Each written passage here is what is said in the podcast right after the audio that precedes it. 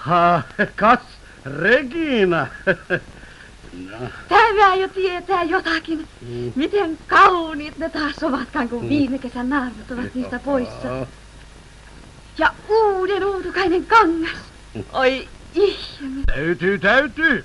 Täytyy tehdä kaikki kuntoon uutta kesää varten. Regina Linnaheimosta sanotaan, että hän oli suomalaisen elokuvan valovoimaisimpia ja lahjakkaimpia näyttelijöitä. Ja kuten tunnettua, hänen tiensä lähti Valentin Vaala ensimmäistä komedioista ja Teuvo Tulion 30-luvun melodraamoista sitten Suomen filmiteollisuuteen ja Suomi-filmiin, ja siellä hän oli jo sitten ihan tähti. Kuitenkin loppuura kului sitten Teuvo Tulio elokuvien parissa. Hän irtautui kuukausipalkalta ja valitsi omasta mielestään taiteen rahan sijaan. Mutta Jari Sedekreen, sinä valitsit Regina Linnaheimon tähän kesäsarjan kaikista suomalaisista elokuvatähdistä ja se valinta oli sinulle hyvin selkeä ja helppo. Miksi juuri Regina? No osittain sen vuoksi, että mun tutkijaurallanihan mä en ole näyttelijöihin erikoistunut millään lailla. Ja näyttelijät on ikään kuin ihan vaan näyttelijöitä mulle aina olleet, ei, ei tutkimuskohteita. Ja sen takia toiset persoonallisuudet tekee enemmän vaikutusta. Ja mä en ole varmaan niitä ainoita Suomessa suomalaista filmistä kiinnostuneita, jotka Regina Linnahimo pitää jotenkin tällaisena poikkeuksellisena hahmona, moniulotteisena, vähän mysteerisenä, epäselvänä että, niin oikeastaan sitä varten, että itse pääsisi tutustumaan aiheeseen kerrankin vähän tarkemmin, koska näitä elokuvia riittää kymmenittäin ja olisi aika hauska ikään kuin löytää Regina uudella tavalla. Minulla ja monella muulla Regina Linnaheimosta on mielikuva aina niistä isoista silmistä, joita hän levittelee Teuvo Tulio elokuvissa, mutta mikä on sinun mielikuvasi Regina Linnaheimosta? No se on just vähän se vastakkain, että mä oon sen alkupuolen, alkupuolen ihmisiä enemmän, että se tällainen niin va, vaalea kaunis viattomuus ää, hahmona kiinnostaa ää, enemmän kuin tämä liiotteleva, ekspressiivinen, tuliomainen näyttelijätyö. Ja mulla on vähän semmoinen käsitys, että Regina itsekin ajatteli sillä koska on näitä viitteitä – tullut siitä, että hän niin toivoi tulion yhteydessä, että hänen ei tarvitsisi näytellä niin paljon. Tuliomaisella tavalla. Tuliomaisella tavalla, eh, mutta se ei päässyt varmaan koskaan toteutumaan se toive sitten, että tämmöistä niin tyyntä rauhallista Regina Linnaheimoa ei nähty Tulion elokuvissa. Regina Linnaheimo ja Teuvo Tulio olivat jo nuorena ystäviä ja samasta saksalaisesta koulusta Helsingissä. Samoissa kahviloissa pyöri myös tuleva ohjaajasuurus Valentti Vaala ja tähän porukkaan Regina Linnaheimo sitten pääsi siskonsa myötä mukaan. Ja jo alusta asti, kun lukee esimerkiksi Jaana Nikulan Regina Linnaheimosta kirjoittama elämäkertaa Polttava katse, tulee selväksi, että Regina Linnaheimo halusi ei ainoastaan filmitähdeksi, vaan elokuva-alalle töihin ja elokuvan pariin. Ja ensin tulee sellaisia pieniä pätkiä, jossa hän on paikkaamassa siskoaan ja sitten jo ihan oikeita elokuviakin. Hän aloittaa 17-vuotiaana ja parikymppisenä jo näyttelee täysillä. Etsii sen lisäksi itselleen myös muita töitä, pitää lukuharjoituksia näyttelijöille, kun ohjaaja etsii kuvauspaikkoja. Sen lisäksi keskustelee ohjaajien kanssa ja vaikuttaa suuresti siihen – keitä mihinkin rooleihin palkataan, eli castingia tekee. Ja myöhemmin myöskin käsikirjoittaa elokuvia, niin oliko Regina Linnaheimo monilahjakkuus elokuvan parissa? No varmasti, ja kun on itse oppinut vielä sillä lailla, että, tai sanoisinko melkein tällainen kisälli oppinut, koska siinä ö, ympyröissä, kun kuljetaan nuoret ihmiset, jotka hyvin nuorena tulee porukoihin tekee samoja asioita, niin siihen kehittyy niin monenlaista silmää, tyylitajua ja muuta. Ja kun perusälykkyys on niin kova, kun mikä niin Linnaheimon työstähän näkyy läpi uran, että, että takana on tämmöistä harkitsevaa älyllistä eteenpäin pyrkimistä ja varmaan vähän runnomistakin siinä alkuvaiheessa, että kyllä se esimerkiksi siskon kanssa näistä, että kummasta se tähti tulee keskustelu, niin on saattanut olla vähän voimakkaampaakin kuin mitä me nykyään enää muistamme tiedämme, koska Rakkelista ei niin paljon elokuvalla, vaikka hän olikin siellä sitten puustajana ja tällaisissa hommissa varsin paljon, niin ei näyttelijänä sillä lailla enää nähty, mutta tämä päämäärätietoisuus ja halu oppia, niin se on aikamoinen yhdistelmä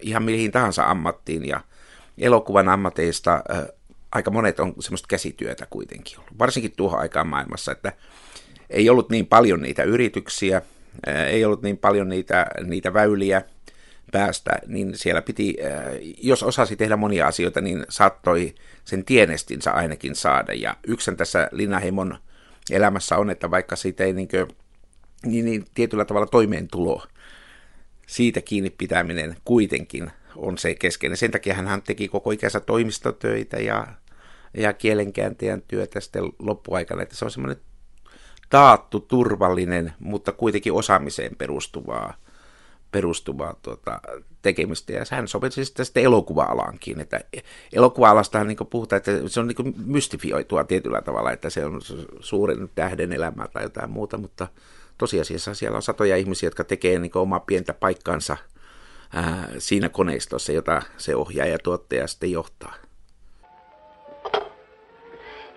Ei kiitos, minä tahdoin. En koskaan enää ota mitään viiniä. Älä hassuttele. Eihän tämä ole mitään pahaa. Pieni cocktail. Se on nektaaria seuraavana päivänä. Viisaat tiedot, aina ja parasta voi keksiä tuollaisten kurjien juhlien jälkeen. Se tekee taas aivan uudeksi ihmiseksi. Sko? Kyllä. Minäpä keksin. Odota pieni hetki. Regina Linnaheimo syntyi 1915 ja hyvin porvarilliseen kotiin, joka eli eteläisessä Helsingissä ja voi hyvin. Hän oli perheen nuorin ja tuo mitä sanoit siskon kanssa kilpailemisesta tulee hyvin esiin, kun hän sitten jossain vaiheessa oli siskon kanssa samassa elokuvassa, niin hän vaati siskon sukunimeä muutettavaksi, että siellä on vain yksi Linnanheimo ja se olen minä tässä on tällaisia selkeitä piirteitä, että hän tekee, tai on päämäärätietoinen siinä tähtikuvassaan, että mitä hänestä ajatellaan, ja että siellä on vain yksi, joka muistetaan. Elokuvalla alalla puhutaan tästä tähtikuvasta, ja sitä tehdään tietyllä tavalla. Sitä voi tehdä studioiden, pomot päättävät, tietylle tyypeille annetaan tietynlaisia rooleja, ja jos olen oikein ymmärtänyt, siihen tähtikuvaan liittyy se, että sitten kun se alkaa olla voimakas, niin me katsojat liitämme siihen tähtikuvaan näyttelijään joitain sellaisia ominaisuuksia, joita uskomme ja luulemme, että sillä näyttelijällä on myös oikeasti, että hän elää vähän niin kuin hän näyttelee. Niin mitä sanoo dosentti Jari Sedekreen, minkälainen oli Regina Linnaheimon tähtikuva? Niin tuo onkin mielenkiintoinen, jos miettii sitä samastumisen näkökulmasta, että, tämä, niin kuin, että ihmiset eivät erota näyttelijän työtä ja rooli, roolityötä ja näyttelijä itseään, niin sehän on tosiasia. Niin televisiosarjojen näyttelijät joutuu kohtaamaan tämän nykyään ehkä useammin kuin elokuvanäyttelijät, mutta, mutta tuota, tuohon aikaan se tietysti oli, että ne, et kaikki roolit symboloi jotakin, ja se on se puhdas, viaton, kaunis mm, vaikka häikäisevän kaunis onkin Regin Linnaheimo, niin hän ei ollut sillä lailla erikoisen, erikoisen kaunis, etteikö siihen olisi voinut varmasti aika helposti kaunis suomalainen tyttö samastua ja asettaa ikään kuin tavoitteeksi, että juuri tollainen blondi mä olen, vaikkei silloin ehkä niistä blondeista puhuttukin. Että hän lähinnä on John Harlow, on siis tämä kansainvälinen tähti, johon, johon Regina Linnaheimo-tyyppi istahtaa. Että aika useana sillä, että varsinkin 50-luvulla niin suomalaisessa elokuvassa kästettiin sitten jo sillä, että joku amerikkalainen tähti, jota tämä muistutti.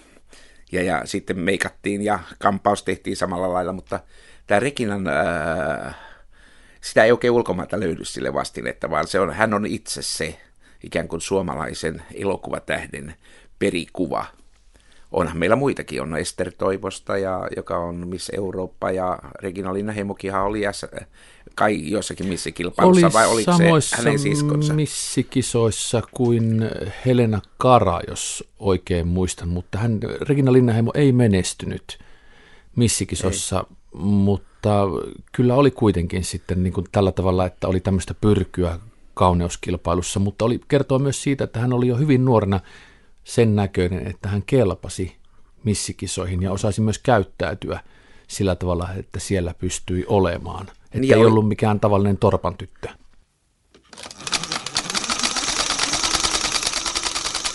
Regina Linnanheimo syntyi vuonna 1915 ja näytteli muun muassa elokuvissa Laveata tietä, Jääkärin morsian, Sininen varjo, Helsingin kuuluisin liikemies, VMV 6, kun isä tahtoo, Taistelu Heikkilän talosta, Mieheken, nuorena nukkunut, Kiusaus, Helmikuun manifesti, Eteenpäin elämään, Pikku pelimanni, Suotorpan tyttö, lapseni on minun, yövartija vain.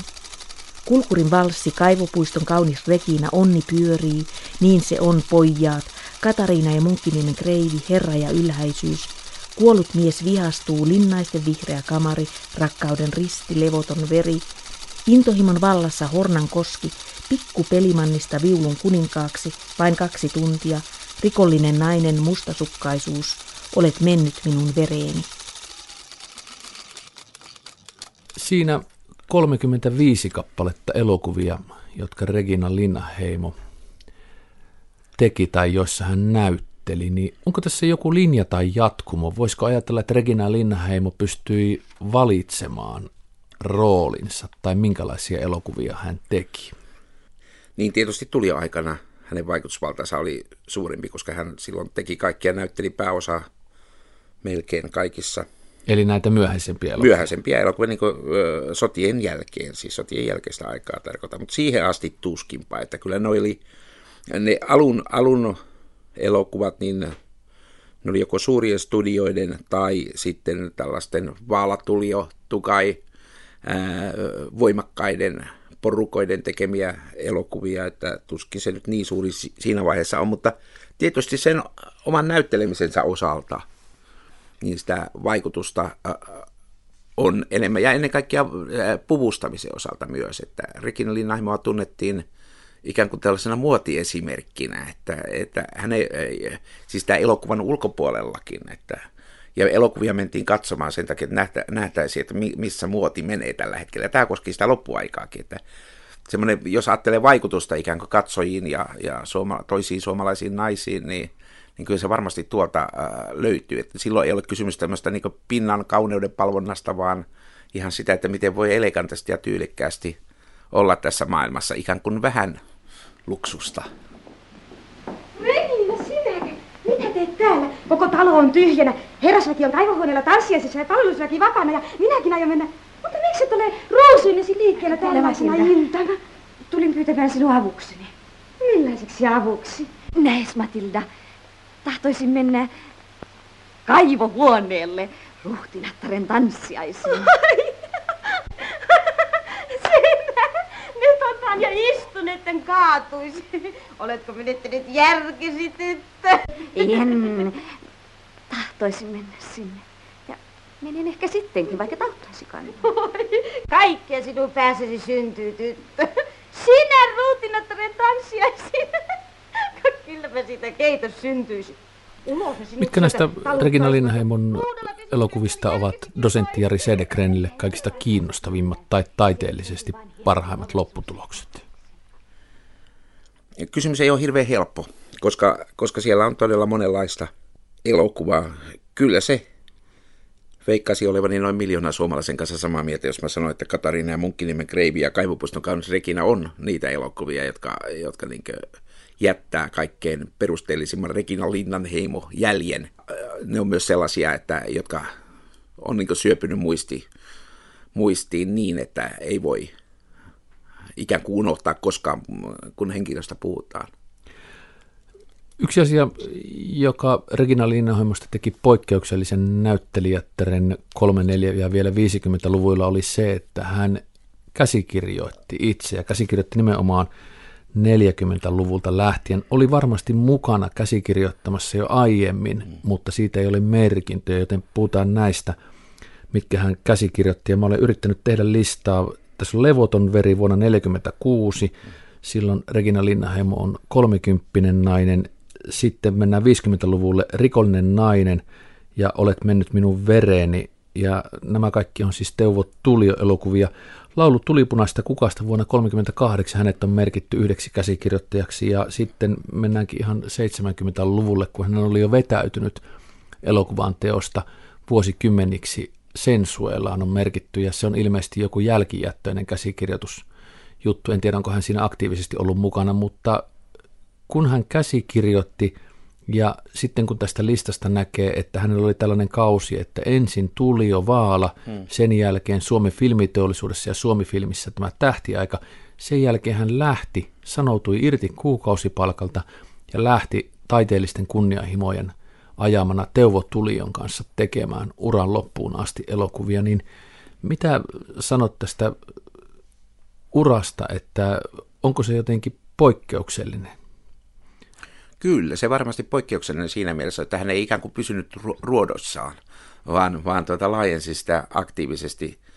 Mä ymmärtänyt niin, että, että ikään kuin kiinnostus näihin vuorosanoihin ja tällaisiin tuli harjoitusten kautta, että kun harjoitellaan etukäteen sujuvaksi ää, käsikirjoitusta, niin siinähän sitä aina myös muokataan.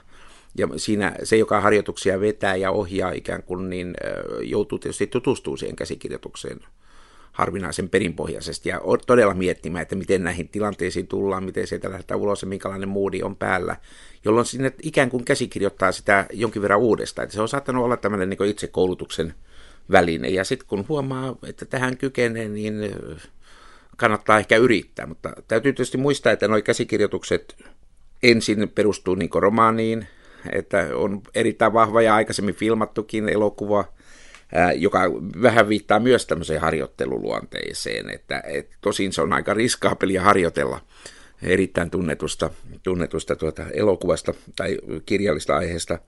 Ja nämä myöhemmät on sitten, että onhan siellä myös nämä tulion peruskliseet kuitenkin aina mukana, että et, et siinä mielessä se on varmasti niin yhteispeliä, peliä, mutta komea ura. Ei tyytynyt pelkkään näyttelijyyteen. Ja siksi myös kiinnostava kaunis nainen. Siksi ja poikkeukselle myös, koska ei niitä naisia niin hirvittävän paljon ole, jotka sitä te- tekee. Että kyllä naisia käsikirjoittajana toki on ollut 30-luvun elokuvissa jo paljon ja 40-luvullakin joskus. Mutta niin kuin Linnaheimokin, niin aika usein käsikirjoittajat jostain syystä käytti nimimerkkiä. Ja, ja jopa toi Olet mennyt minun vereeni viimeinen, viimeinen leffa, jossa hän itse esiintyi, niin, niin tuota, sekin on etunimistä muodostetulla lyhenteellä niin, käsikirjoitettu joo, ja, ja sillä tavalla... Areelle. Joo, jotenkin niin kuin häivytetty se, ja se oli silloin ilmeisesti salaisuus, sitä ei tiedetty. Se ei ollut mikään tällainen pseudonyymi, jonka kaikki olisivat tienneet. Vaan, niin, vaan... Se kai paljastui vasta 70-luvulla. Näin mä olen Jossain ymmärtänyt. tuli jo haastattelussa. Joo.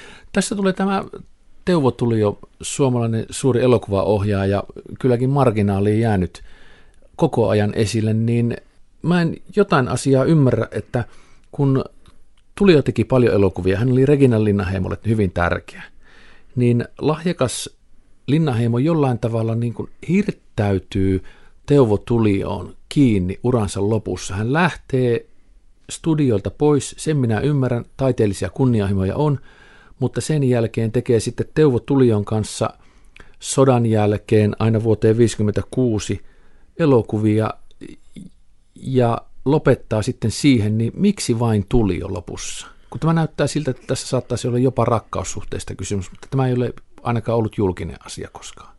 Niin, mysteereitä, mysteereitä Linnaheimo ympärillä kyllä riittää. Tämä tuli jo suhteen luonne niin pariksi. Kai sitä nyt voisi kuitenkin sanoa sitten, että, oli, mutta sen, että mikä se luonne on, niin siitähän me emme tietenkään tiedä mitään. Mutta kun puoli elämänsä on yhdessä ja vähän enemmänkin, niin kyllä siinä jo jonkinlainen pari muodostuu. No jaa, no mitäs ne mulle kuuluu aviovaimen salaisuudet? Lääkärit kyllä sanovat, että juominen on vaarallista. Mutta huomannut, että se näkee huomattavasti enemmän vanhoja juoppoja kuin vanhoja lääkäreitä? No tottele nyt sinäkin vaan viisaakas neuvoa. Ota sitä pienet, niin kyllä se oma tuntokin helpottaa. Ota nyt. Ota, ota, ota. Ota, ota, ota, ota. Ei, kuuletko? En ota enää koskaan. Et tippaakaan. Tiedätkö, mihin se on minut vienyt? Mitä olen tehnyt? Viime yönä. Kerto edes sinulle kertoa. Tulit sopivalla hetkellä. Olen katsonut sinua ja nähnyt meidät. Sinut ja minut. Nähnyt millaisia me olemme. Ja nyt se on loppu. Minun puolestani loppu, vaikka, vaikka tämän päätöksen pitäminen veisi minulta hengen. Teuvo Tulista sanottiin, että hän teki Regina Linnaheimosta tähden. Onko näin, että Regina Linnaheimo tarvitsi Teuvo Tuliota ja Teuvo Tulio tarvitsi Regina Linnaheimoa?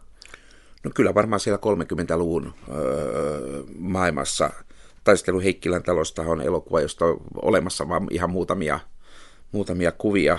Ei, ei kovinkaan paljon. Nuorena nukkunut on tuhoutunut kokonaan, kiusaus on tuhoutunut kokonaan siten, että emme ainakaan tiedä, että sitä olisi missään olemassa. Tulipalot veivät aikoinaan näitä elokuvia. Niin, niin varmasti ne on ollut semmoisia läpimurtoelokuvia, ja jossa se todella te tunnettuus tähän Suomeen, Suomeen suomalaiseen elokuvabisnekseen ikään kuin tuli. Ja sitten nämä suurien firmojen elokuvat 39 äh, lähtien ja sodan aikana sitten vahvistaa. Tietysti Kaipuston kaunis Regina 41, niin sen korkeammalle ei enää suomalaisessa tähti taivaalla pääse. Ja, ja Munkkiniemen Kreivi äh, Leppassa Katariinan äh, osa, niin se on tietysti lisää, lisää jatkumaa. Ja, äh, siinä Leif Waageri, joka oli elämässä toisessa elokuvassa, niin, niin ju, juuri satuin katsomaan Peter von Baakin äh, Leif Waager haastattelussaan totesi, että tilanne muuttuu sellaiseksi, että puhelin soi 24 äh, tuntia vuorokaudessa – se piti panna salaiseksi ja poliisi seurasi soittajia. Päivässä tuli 150 kirjettä. Ja, ja nämä puhelinsoitot oli muuten sellaiset, että Leif Wageria pyydettiin aina laulamaan. ja sitten missään ei voinut koskaan enää kulkea rauhassa, ei, ei missään tilanteessa. Ja, ja jos ajattelet, niin Regina Linnanheimo on täytynyt olla ihan samassa tilanteessa, vaikka hän ole siitä puhunut. Ja hän vetäytyi täysin julkisuudesta sen jälkeen, kun hän lopetti elokuvan tekemisen alkoi kielenkääntäjäksi, käänsi ensin elokuvia ja sitten Yleisradioon vuonna 1963 tekstittämään, tai siis niin kuin kääntämään tekstejä elokuviin, eikä antanut enää haastatteluja. Ja kun ihmiset tunnistivat hänet kadulla, kun näitä hänen elokuvia oli näytetty, ja häneltä kysyttiin, että oletteko te Regina Linnaheimo, niin hän oli vastannut elämäkertatietojen mukaan, anteeksi kuka, ja vetäytynyt täysin. Muuten tästä, äh, vielä palaan vähän tuohon aikaisempaan, tämä tuli jo tuli jo kuvaan ikään kuin tähdeksi tekemistä. Täytyy muistaa, että elokuva-alalla tähdet, naistähdet poistuivat, poistuivat niin yllättävän varhain kuvioista. Että, että oikeastaan Ansa Ikone oli se, jonka ura jatkui pisimpään. Melkein kaikki muut 30-luvun tähdet lopettivat huomattavasti aikaisemmin kuin Regina Linnaheimo. Tästä ei kannata niin ihmetellä, että se vetäytyminen tapahtui joko niin kotioloihin per kotirouvaksi, tai sitten otettiin joku perusporvarillinen ammatti. Ja hän oli jo 41-vuotias, kun hän lopettaa elokuvan tekemisen. Niin, se niin. on ajatellen sitä aikaa, tai valitettavasti vielä nykyäänkin. Marilyn. Monroe kuoli alle 40 ja, ja, eli tämä niinku poistuminen alalta, ei siinä ole mitään poikkeuksellista. Päinvastoin se oli ihan niinku kohtuullisen pitkä ura. Ja, ja en tiedä, mihin se perustui silloin aikaisemmin, että miksi ei ollut niinku muuta kuin nuoren ää, ja kauniin naisen rooleja. Ja, ja sitähän hän halusi hajottaa nimenomaan, koska Rikin Linnaheimohan on nimenomaan se henkilö, joka antaa ikään kuin kasvoillaan ää, muunkin kuvan kuin tähtikuvan. Eli hän murensi sitä tähtikuvaansa ihan itse tulion kanssa. Ja, ja katso, tuo, olet mennyt minun vereni elokuvan niin synkimpiä hetkiä, niin kyllä se, se on tuota aika, aika rajua peliä. Ei ole mitään jäljellä siitä 30-luvun äh, ihan symboli pinnasta ja kuvasta, vaan on oikeasti alkoholisoitunut, murentunut nainen. Ja huono äiti, joka ei pysty huolehtimaan lapsestaan. No kiel, joo, kieltämättä näitä paheita sitten kasaantuu siinä, aika paljon. Siinä hän on itse kirjoittanut itselleen tällaisen roolin ja tällä tavalla murentaa omaa tähtikuvaansa. Ja... Että voi kuvitella, että, että tämäkin, kun sitten näitä rajoja rikotaan, ikään kuin tuodaan esille syntinen, paheellinen, alkoholisoitunut, kaikki mahdolliset tällaiset roolit, joita kukaan keskiluokkainen nainen ei halua itseensä liitettävän. Ja sitten syntyy tämä niin kummallinen samastus katsojan ja valkokankaan tapahtumien välillä. Niin, niin kyllä siinä on ollut niin varmasti miettimistä, koska tämän kaiken nämä ihmiset tietää, ja silti ne haluaa rikkoa. Että siinä mielessä ne on niin modernisteja oikein viimeisen päälle, että ne kaikki modernit pelisäännöt, tai kaikki pelisäännöt ikään kuin rikotaan modernin taiteen nimissä. Tässä taas muritat, niin perihaikeen näköinen. On vaan niin tylsää, aina. Tylsää? Ha, no niin kai se vähän jokaiselle se itse tätä elämänsä vähän terottas. Kuule siellä sä istut aina vaan illat pitkät vammaskielessä. Käyhän mä joskus leffas. Leffas? Oh, toi naisten onnea kadehtimassa. Kuule vähänkin mieluummin sitä romantiikkaa tai mitä se on ihan henkilökohtaisena ruiskeina. Kuule, tuu sinäkin mukaan tanssimaan, kun on lauantai. Kyllä toi viini siitä muuttuu. Tanssimaan? Minäkö? Hmm. En mä osaa olla miesten kanssa. Ei mulla ole edes vaatteita. No ei se siitäkin jo. Kyllä mä järjestän. Sä olet tutkinut ja tehnyt 90-luvun loppupuolella Helsingin yliopiston valtiotieteellisen tiedekunnan puolella väitöskirjan suomalaisen elokuvan sensuurista ja sillä on tällainen nimi Filmi poikki, poliittinen elokuvasensuuri Suomessa 1939-47. Ohjaaja Teuvo Tulion elokuvien kohdalla käytiin aina tällaista sensuurikeskustelua, mutta muistatko, törmäsitkö tutkimuksessasi myös nimen Regina Linnaheimo? Itse asiassa en. Ei, ei, eikä siellä varmasti näyttelijöiden nimiä muutenkaan esiin tuoda. Että, äh, nämä sensuurisäännökset oli 30-luvun puolivälissä muotoiltu ja ne oli äärimmäisen yksityiskohtaisia. Ja jos äh, tuli jo sitten omalla temperamentillaan kävi näiden säädyllisyys, sivellisyys ja myös sen näyttämisen, siis paljasta pintaa suomeksi sanoen, sen näyttämisen suhteen huomattavan paljon selkeämmin ja suoremmin kuin muut ohjaajat Suomessa, tai muut studiot Suomessa. Ja, ja sen vuoksi tuli oli jatkuvasti sensuurihampaissa jollakin asialla. Tämä sensuurissa on aina kaksi puolta. Ensimmäinen on se, että jos tulee niin sensuurikohu, niin se on myös mainosta elokuvalle. Että kannattaa olla niin pieni semmoinen kohtaus, jonka voi kevyesti poistaa. Ää, jos se on tanssikohtaus, jossa hame nousee liian korkealle, tai sänkykohtaus, jossa sitten ikään kuin annetaan ymmärtää, tai se ymmärtämisen antaminen menee liian pitkälle. Suomalaisessa elokuvassa oli alaston kohtauksia ihan luontevasti. Siis siten, että joku päähenkilö menee yleensä takapäin kuvattuna sattumoisin uimaan kauniina kesäyönä. Nämä on hyvin tyypillisiä suomalaisille elokuville, että alasto, mutta sinällään ei pelätty. Mutta sitten kun alkoi tulee mielikuvitusta mukaan tähän. Nämä tanssikohtaukset on jalan ojentamiset ja muut, ne on olleet sensuuri, äh, sensuurille niin myrkkyä siinä mielessä. Ja, mutta Regina Linnaheimon kuvan ei vaikuttanut. Hän ei itse ollut koskaan alastan kohtauksissa. Ja hän oli hyvin tarkka siitä, että hän ei niihin käytettiin sijaisnäyttelijää. Kyllä.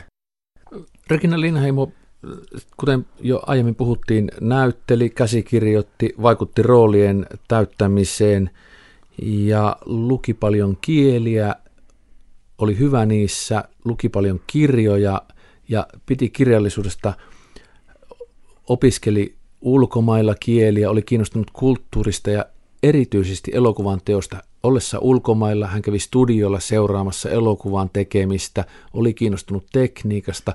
Mitä luulet, olisiko hän pystynyt ohjaamaan tai onko mistään viitteitä, että hän olisi halunnut ohjata? En, en itse asiassa tiedä, että olisi ollut tällaista siihen niin pitkälle menevää pyrkimystä elokuvahallintaan. Mutta tämä ikään kuin äh, oppiminen, ja, ja jos ajattelee niitä raportteja tai kirjeenvaihtajana, hän toimii elokuvalehdissä ulkomaan matkoillaan usein. Ja, ja, Se onkin kiinnostavaa, että vaikka hän ei antanut haastatteluja niin, ja hän ei pitänyt julkisuudesta, niin hän kirjoitti ulkomailla matkoilta elokuva-alan lehtiin ja hyvin kirjoittikin, kun lukee näitä. Aivan ammattitoimittajan tasolla, vaikka Roihan tietysti tarkisti ne tekstit, mutta, mutta kyllä se selvästi tyyli oli hallussa. Mutta niissä ei siinä näy sellaista, että hän tutustuu näyttelijöihin ja keskustelee näyttelijöiden kanssa, että kyllä se näyttelijyys oli se, mikä siellä studioillakin Ruotsissa, Englannissa ja, ja, ja Saksassa kiinnosti enemmän kuin tällainen ohjaamisen homma. Ontrei, onko luutnantti herrasi kovinkin ylpeä mies? Ei, hän on parhain ja oikeamielisin herra. Onko totta, kun sanotaan, että hän lempii monia naisia täällä, Viipurissa ja Pietarissakin? Naiset itse tahtovat hänen lempeää. Kaikki haluavat olla hänen lähellään, kaikki haluavat kilvan tanssia hänen kanssaan. Muutamien ihmisten osa täällä elämässä on saada kaikki lemmen sairaaksi itseensä. Olisipa hauska tehdä kaikki lemmen sairaiksi. Regina Linnaheimoa on aina pidetty tavalla tai toisella salaperäisenä filmitähtenä ja kuten aikaisemmin puhuttiin ja hyvin yleisesti on tiedossa, tiedettiin missä hän asui Hän oli kirjoittanut elokuva-alan julkaisuihin omista ulkomaanmatkoistaan. Hänen elintavoistaan tiedettiin, hänen ystäväpiiristään tiedettiin paljon. Hän kävi tavallisesti kahvilla, Helsingin kahviloissa, ystävättärien kanssa, vietti suht normaalia elämää ravintoloissa, kesäpaikoissa, matkusteli, oli tällä tavalla ikään kuin tavallinen ihminen, vaikka hän olikin filmitähti. Hän ei elänyt missä eristetyssä linnassa, ei ulkomailla Hollywoodissa, josta hänestä ei olisi tiedetty hänen elämästään. Kuitenkin hänen ympärillään on joku tällainen salaperäisyyden verho. Mistä se johtuu?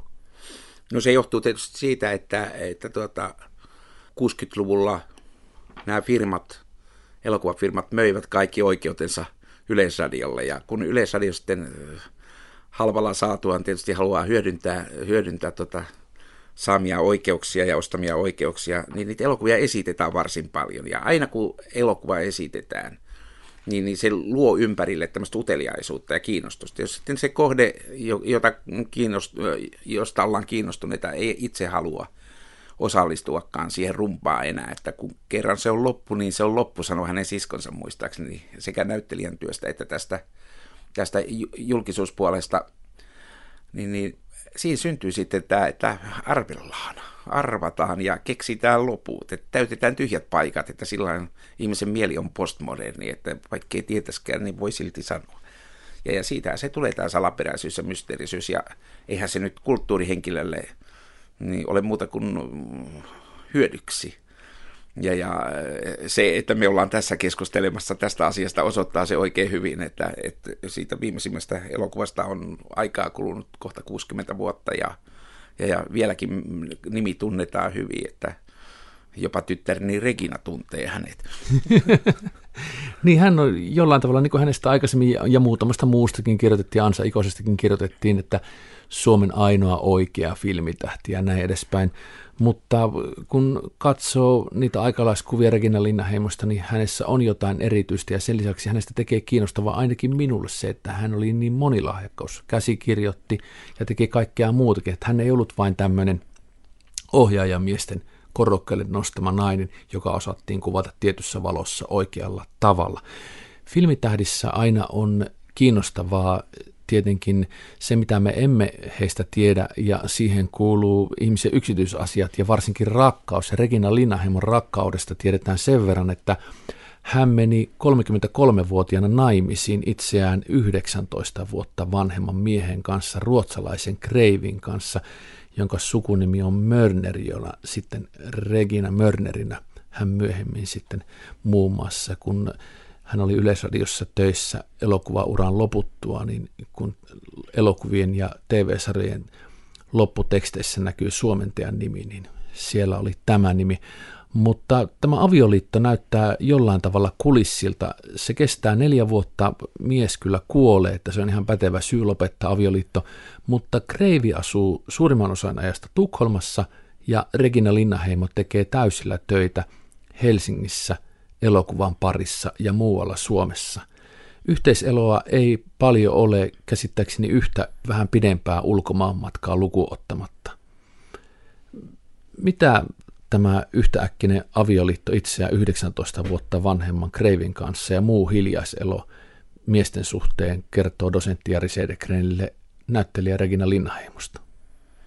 No tietysti se on tämmöisen, se on yksi niistä mysteereistä, joihin arvaaminenkin on on kohtuullisen vaikeaa, mutta äh, kyllä se nyt kertoo ehkä siitä itsenäisyyden tavoittelusta, että äh, onhan se hauskaa, että kun hän on niin monesti näytellyt kreivitärtä tai, ja näytti vanhemmilla päivillään itse asiassa myös käytökseltään ja olemukseltaan niin kreivittäriltä, niin äh, hakeutuu ja pääsee avioliittoon Kreivin kanssa, eikä siitä tule sitten se isompaa meteliä loppujen lopuksi, että sisustusarkkitehtihan tämä Kreivi nyt sitten oli, että ehkä mekin tässä niin korotamme mielessämme tätä ajatusta. Se on semmoinen vanha, vanha suku, jossa on paljon käytännöllisiä sekä sotilaita että, että käytännön insinööritieteiden ja taiteiden edustajia siinä suvussa, että siinä mielessähän se istahtaa hyvin kuviaan. Ja sitten on tämä pitkä tuliosuhde tässä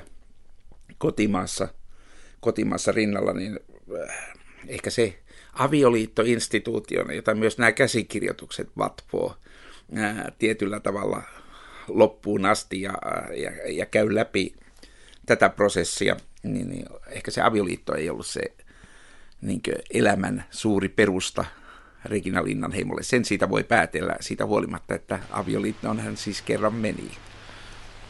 Regina! Mistä sinä tulet tuon näköisenä, Regina? Ettes häpeä! Ja missä ovat vaatteesi? Et vastaa! Sinä häpeän lapsi! Minä tiedän kyllä puhumattakin. Nyt minä, Regina, vieksän sinut. Mummo, en ole tehnyt mitään pahaa. Eikä minulle ole tapahtunut mitään. Et Regina Linnaheimo kuolee 80 vuonna 1995, mutta lopettaessa elokuvan tekemisen hän oli 41-vuotias ja ura elokuvan parissa kuitenkin jatkuu sillä tavalla, että ei kamera edessä, vaan kielen kääntäjänä. Hän käänsi elokuviin ja TV-sarjoihin.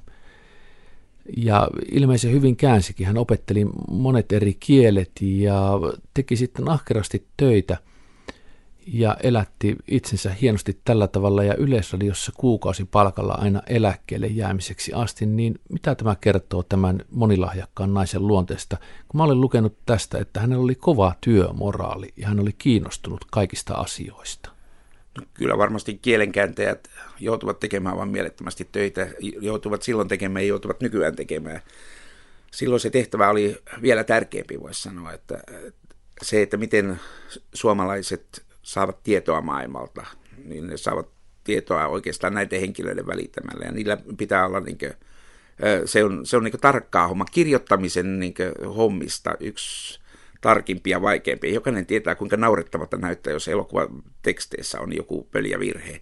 Ja niin se aika usein on niitä, niin se on niin yhdistelmä tätä työtelijäisyyttä, tarkkuutta ja erittäin loistavaa kielitaitoa, koska aika useinhan niitä käännettiin siis korvakuulolta, että sun pitää oikeasti kuulla, mitä siellä sanotaan, ja se ei ole aina niin helppoa yhden sanan tai, tai vivaatteen tarkkuudella, koska se pitää, pitää niin sillä läpikotasi opiskella. Siihen tarvitaan semmoinen eli-ikäinen koulutus ja opetus plus hirveästi kavereita, ja, ja jolta kysyä siis tämmöisessä tilanteessa. Kyllä se kertoo siitä, että on olemassa tämä työtelijäs ää, Tekstistä itsenäinen. Joo, mutta myös sillä, että niin oman itsenäisyytensä hallitseva, koska se on sitä, että pitää olla sen asian ympärillä niin tiivisti, että sen saa tuotettua loppuun ja ikuisissa deadlineissa vielä. Niin, niin kyllä äh, ei muuta kuin hattua nostan. Kun katsoin tällä kertaa Regina Linnaheimo elokuvia, luin artikkeleita hänestä, katselin valokuvia, luin Jaana Nikulan kiinnostavan elämäkerran polttavan katseen ja mietin hänen lahjakkuuttaan ja intoa elokuvan parissa, niin mä ihastuin häneen. Tietenkin olemukseen, kauniiseen ulkonäköön, silmiin, liikkeeseen, mutta myös päättäväisyyteen ja älykkyyteen. Ihastutko sinäkin? No jotakin tällaista mä olin aina ajatellut, että, että on, on siellä pohjalla, mutta se nyt vahvistui tässä entisestään. Ja samalla, samalla kun katsoin sitten juuri viimeksi näitä tuli filmejä katselin, niin siis tämä ekspressiivinen revittely ikään kuin parodioidenkin kuvasi myös sitä sana, joka puuttui tuosta, oli tuo rohkeus. Ja se ro- rohkeus niin on semmoinen, joka elokuvahistoriaan ehkä vahviten piirtyy sitten jälkikuvassa, jos sitä näin alkaisi, alkaisi tiivistää. Että ensin niin tämä suomalaisuuden ja nais, naiseuden symboli ää, suluissa rotu puhtaasti, ja, ja sen jälkeen sitten tämä niin koko sen kuvan rikkominen äärimmäisen rohkealla modernilla tavalla. Kyllä se on elämä, elämänmittainen saavutus näyttelijäuralla.